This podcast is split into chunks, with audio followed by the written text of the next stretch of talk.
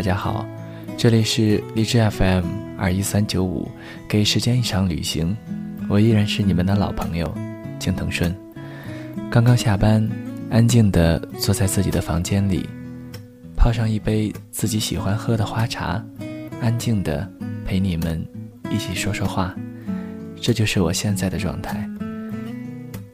有的时候，当你走的路越来越多，经历也越来越丰富的时候，你突然会发现，其实生活还是简单一些的好，没有太多的纷扰，没有太多的纠葛，就只是安静的做着自己想做的事情，听着自己喜欢的音乐，写着自己喜欢的文字，说着自己喜欢说的话。当社会上太多的纷扰突如其来的时候，你会突然发现自己会被压抑的喘不过气，在这个时候，请给自己。放一个假，给时间一场旅行，让我们在声音的世界里静静的聆听内心的独白。本期节目要给大家带来的文章是：我们都是一直在寻找。为了更好的收听节目，手机用户可以下载荔枝 FM 的手机客户端，安装并搜索 FM 二一三九五，订阅给时间一场旅行。我的声音会一直在这里。等你。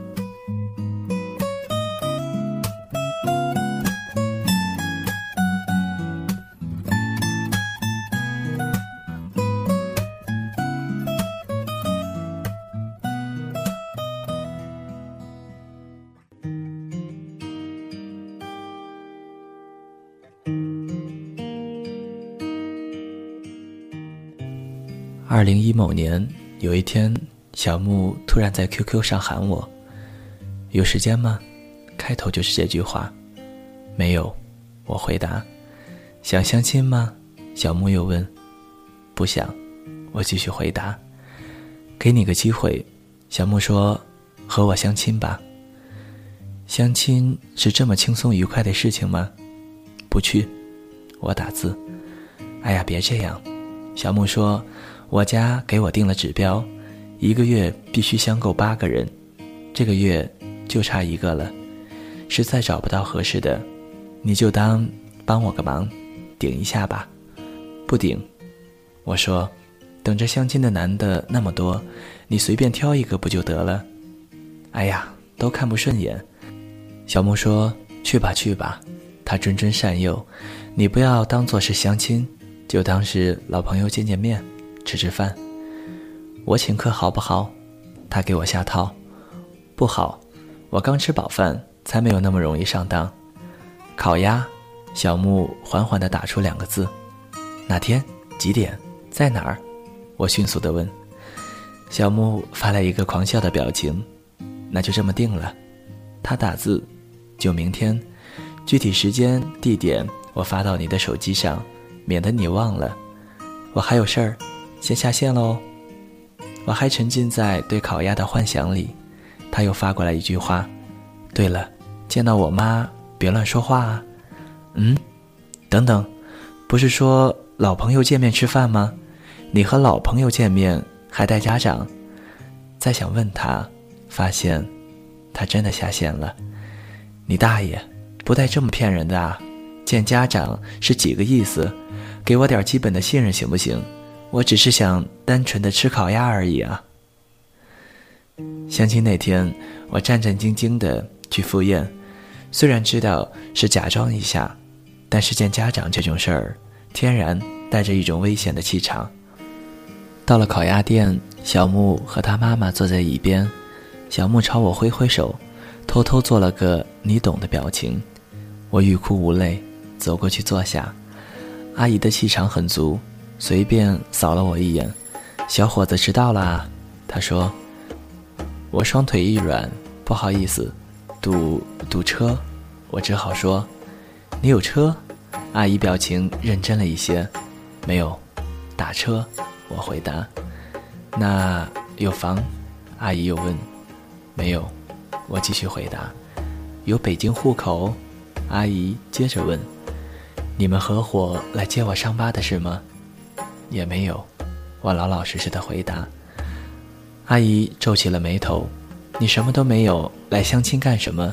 她提高嗓门说：“我哪知道啊，我就是来吃烤鸭的。”这种话又不能说出口，桌上的气氛紧张。小木在旁边大气不敢出，我努力地挺直了腰板。阿姨，我来寻找真爱。我说，从小木的表情来看，我觉得我死定了。小木的妈妈估计是出于礼数，什么都没有说，客客气气的和我吃了顿饭。为了烤鸭，我拼命的忍住，没有落荒而逃。卷一个小饼，再卷一个，卷第三个。小木试图和我眼神交流，不理他。卷第四个，小木妈妈忽然啪的一声，把筷子摔在了桌上。小木吓了一跳，我叼着半块鸭肉，愣住了。这事儿不对。阿姨又皱起眉头：“你们俩在这演戏呢，是吧？”还是老年人火眼金睛啊！我不敢说话，一点点的把嘴里的饭咽下去，心想。要是再点一只烤鸭，我就招供。没想到小木自己先招了，还不是你和我爸？小木开始表达不满，非要我一个月相亲八个人，哪有那么多的人可以相啊？我没辙了，找他来凑个数的。他顺手一指我，我继续不说话，还没再点一只烤鸭呢。你还有理了？阿姨调转身子面对小木。看这架势，我就知道大事不好。果然，小木妈妈从小木这么大了也不找个男朋友正经的谈恋爱开始说，说到小木之前谈恋爱不长眼，以为要结婚了，结果男朋友移情别恋；又说到单位同事去年发儿子的喜糖，今年晒孙女儿的照片；再说到他和小木爸爸也不容易，就盼着小木早点嫁出去。不要做剩女。最后一拍桌子，说出了那句经典的台词：“我还不是为了你们好。”和我有关系吗？到这个份儿上，饭也吃不下去了，还剩下半份烤鸭。我本来想打包，被小木一对泪眼瞪了回去。临走的时候，小木妈妈还劝我：“小伙子，别老爱情爱情的，看你也不小了。”赶快攒钱买房买车，不然以后谁愿意嫁给你？我女儿肯定是不能嫁给你了。我还能说什么？只好点头说：“是，阿姨，您说的对。”后来，过了一个月，又和小木吃了一次饭。这个月，相够八个了？我笑嘻嘻地问他：“没有。”小木板着脸说。我妈把指标降低了，现在一个月六个人，靠，和卖身一样。我不说话，自顾自地喝着酒。小木喝了一瓶啤酒，话也慢慢的多了起来。相亲怎么这么烦啊？他说，上次有一个男的刚坐下，劈头就问我你多大？我说我二十七，他就说我比他大一岁，估计不行。他妈妈说，只能找比他小的，但是他又觉得我不错，所以得问问他妈妈同不同意。不同意的话，就算了。我眨了眨眼，感觉对这个世界又多了一层认识。这还算是正常的。小木继续说，之前还有一个，约在咖啡厅，也不说话，进来就拿着我的资料看。看了足足有十分钟，才说他觉得我不是很优秀，就开始说他之前相过的女孩都有多厉害，有的有几十万存款，有的前凸后翘，有的是企业高管。我实在忍不住，就问他对我的看法。他说：“你条件不好啊，所以只有我才配得上你。”还有一个男的，他接着说。条件还不错，车房齐全，结果谈了两句就说，他觉得我很漂亮，很喜欢我，但是他忘不了前女友，能不能让我等半年，等他把前女友彻底忘了，再和我正式的开始交往？他以为他是谁呀？小木把酒瓶猛地摔在桌上，看得我心惊胆战。我不知道该怎么搭话，就默默地坐着，听着他一直说这些极品的故事，还给他数着，前前后后一共说了十八个。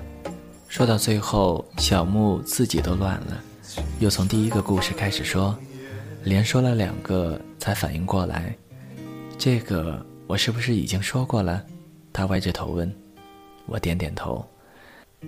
小木叹了口气，开始开第五瓶啤酒。你一定觉得我是在对我的父母妥协，他说，其实也不完全是妥协，我也想嫁人。我也想认认真真的谈个恋爱，我也想每天回家有人和我说说话，问我今天累不累。我也想两个人一起出去旅行。婚礼上，他拉着我的手说：“从今往后只爱我一个人啊。”他摇摇头，太难了，都太难了。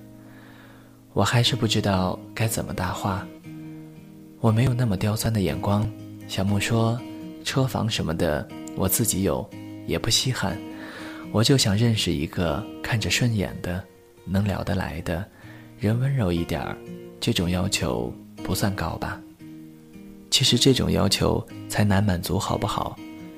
小木估计是说话说累了，趴在桌子上，瞪着酒瓶看。你说这样相亲有用吗？他忽然问我。娘的，我怎么知道？你爸妈觉得有用才是主要的吧？又过了两个月，我一直忙工作上的事，没怎么和小木联系。他还是保持着一个月相亲六个人的节奏，不时的还和我分享一下他觉得忍无可忍的经历。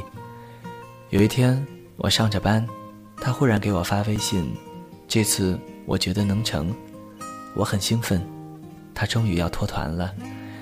这句话发过来就没了下文，我问他也没有回音，一整天坐立不安，好不容易等到有空闲，再给他发句微信，怎么样了？过了半个小时，小木才回过来，失败了。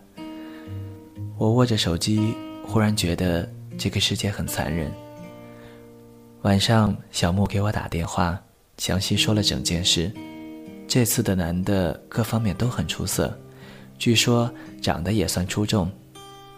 小木已经相亲到快要麻木了，看到大概的资料还是眼前一亮。他和对方约好了见面，男的让小木去订的餐厅，相亲当天还迟到了半个小时。小木暗自叹气，觉得他又被相亲资料给骗了。男的匆匆的进了门。简单的说了一句堵车，坐下后也板着脸不说话。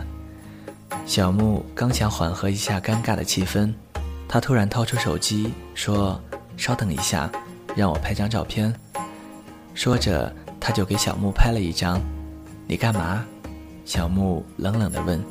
“我不想相亲，家里人催着我来的。”男的解释：“我拍张照片给他们看，证明我来过了。”小木哭笑不得，他自己很明白，这次相亲算是提前结束了，但不能在气势上输给对方。于是他微微一笑，也拿起手机说：“那我也给你拍一张吧，证明我也来过。”他刚把手机举起来，男的脸上的表情突然松动了一下。“你喜欢绿色？”他指指小木的手机壳。“嗯。”小木点头。我也喜欢绿色，男的第一次露出笑容。小木愣了一下，他下意识地问：“那你还喜欢什么？”男的随便说了一个爱好，恰好也是小木的爱好。他们就这样顺利地聊起了天，聊到最后，两个人发现，他们居然神奇的喜好一致，兴趣一致，听一样的歌，看一样的电影，去过一样的地方。甚至对大多数事情有一样的看法。他们在餐厅坐着，一直从中午聊到了晚上。外面天都黑了，两个人对视一眼，干脆还在同样的位置吃晚饭。说完了各自的喜好，他们又开始说上学时候的事儿，接着说现在的状况。小木说的高兴，把自己将来对婚房的憧憬都说了，结果两个人对婚房的预期还是一样。这种天生一对的节奏，他居然还告诉我失败了。小木很兴奋，兴奋之余，他还努力地保持着冷静，心说自己不能太主动。说了很久，两个人不约而同地静了下来。小木一口一口地喝着水，不说话，等的男的自己提起约他下次见面，对方却忽然沉默了。一分钟，两分钟，男的犹豫了一会儿，才说：“要是早一点认识你就好了。”小木心里咯噔一下。男的慢慢的又说了很多，小木才知道，其实他是有女朋友的。但是家里不同意，一定要让他相亲。他说不过家里人，就打算随便应付一下，到时候说一个也没看上，然后继续劝父母接受他现在的女朋友。这次相亲他也是瞒着女朋友来的，家人对他女朋友的意见，他一句话都没有告诉他。也许他自己已经猜到了。小木说：“男的想了想。”点点头，只要他不主动说起来，我还是不想告诉他。他说这种事情很痛苦，对两个人都是伤害。既然避免不了伤害，我宁愿一个人担着。等我说服了父母，再原原本本的告诉他也不晚。男的脸上挂着笑容，我一定会说服他们的。小木不知道应该怎么回应。他对眼前的男人很有好感，但是他又很清楚，他是真的很爱他的女朋友。桌上的气氛冷了下来，他们没有再说话，匆匆的吃完饭，结账走人。两个人沉默着走到了门口，准备告别。小木看着对方棱角分明的侧脸，心一横，冲口而出：“我们可以继续保持联系吗？”我忍不住说：“你还要不要脸了？”你闭嘴！小木喊回来：“我就是不知道该怎么办啊！”我当时觉得，觉得我可能很长时间都不会遇上这样的人了。我听着，没有说话。小木接着讲：“男的听完他说的话，咧嘴笑了笑，说：‘还是算了吧，我要照顾我女朋友的感受。’男的又说：‘我瞒着他去相亲。’”认识了一个聊得来的女孩，还一直保持着联系。对我来说，也许问心无愧，但是对他来说，这是伤害。这件事本来就是我不对。男的最后说，所以还是算了，不好意思。然后他们道别，男的打车走，小木开车回家。小木说：“就这样。”我一时不知道说什么。觉得可惜吗？我问他。电话的那一头，小木沉默了几分钟，说：“不觉得可惜。”开车回家的时候，我特别伤心。小木又说：“很想哭，感觉世上的好男人都有主了，我该怎么办？”但是开着开着，我忽然就明白了，就像路灯一样。他说：“一条路那么长，总会有几个路灯出毛病。”可是。还是要往前开，没准开着开着，发现前面的路灯就都是亮的。你知道吗？他继续说：“其实现在想想，那男的说的不能让他女朋友伤心的时候，我心里挺高兴的。我忽然发现，原来世上还是有这么好的男人啊，只是我没有遇上。可能我要一直一直的找，可能不用找，有一天。”他自己就跳出来了。小木接着说：“但是不管怎样，我都不想认输。我还年轻，还有很多时间，我可以等。”认识他两年多，这还是我第一次听到他说“我还年轻”这四个字。于是我也很高兴。小木，我们去喝酒吧。我说：“不去，小木一口回绝：“你肯定兜里没钱了，想骗我请你喝。我是那么不要脸的人吗？我付钱。”我脑子一热，冲口而出。当然，最后也没有付钱。小木拦着我结了账，说是答谢我上次假冒相亲对象被他妈妈痛骂一顿的事儿。靠，这算什么答谢？至少也要再请一顿烤鸭，对不对？那之后又是半年，小木还奔波在他的相亲之路上。他爸妈已经把每个月的定额从六个又减到了四个，每一个都要亲自把关，从检查资料到全程陪同，事无巨细。就算这样，还是有很多奇葩的人。小木有空就发微信告诉我，我照单全收。心想，等收集到一百个这样的故事，我就出一本书。虽然还是吐槽，但小木似乎乐观了很多。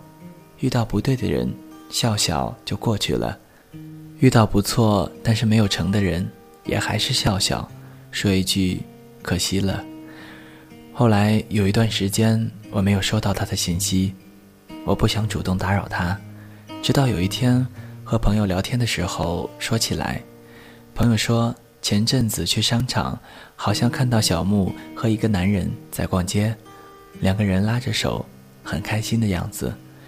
不过这个朋友近视八百多度，那天是去配眼镜的，可能看错了也说不定。但我宁愿相信他看到的是对的，就像我坚持相信小木终归会找到属于他的幸福。也许是现在，也许是很长时间以后，没有原因，只是毫无理由的相信，因为我们是一样的，都是一直在寻找，磕磕绊绊，跌跌撞撞，笑过，哭过，但还是努力的睁大眼睛，生怕没有看清路边的一道风景，就错过了在找的那个人。有时候不小心跌倒了，就站起来继续走。有的时候走错了路，认真想一想，也还走得回来。最后，我们都会找得到终点。拨云见日，云卷云舒。所以，等你找到的时候，请一定告诉我。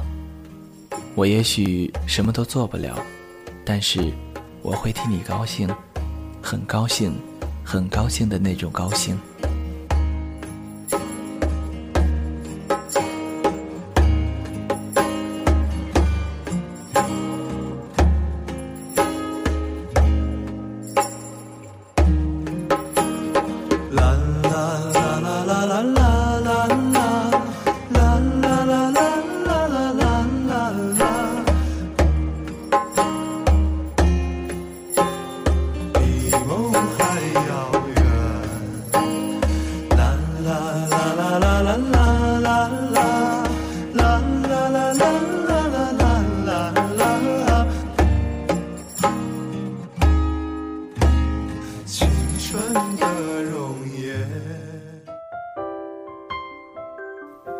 谁的声音清唱婉转流年？谁的双手挽起千年不变的誓言？用音乐品味生活，用音符记录感动。我的声音会一直陪伴在你的左右。多云的阴天，翻出了旧照片。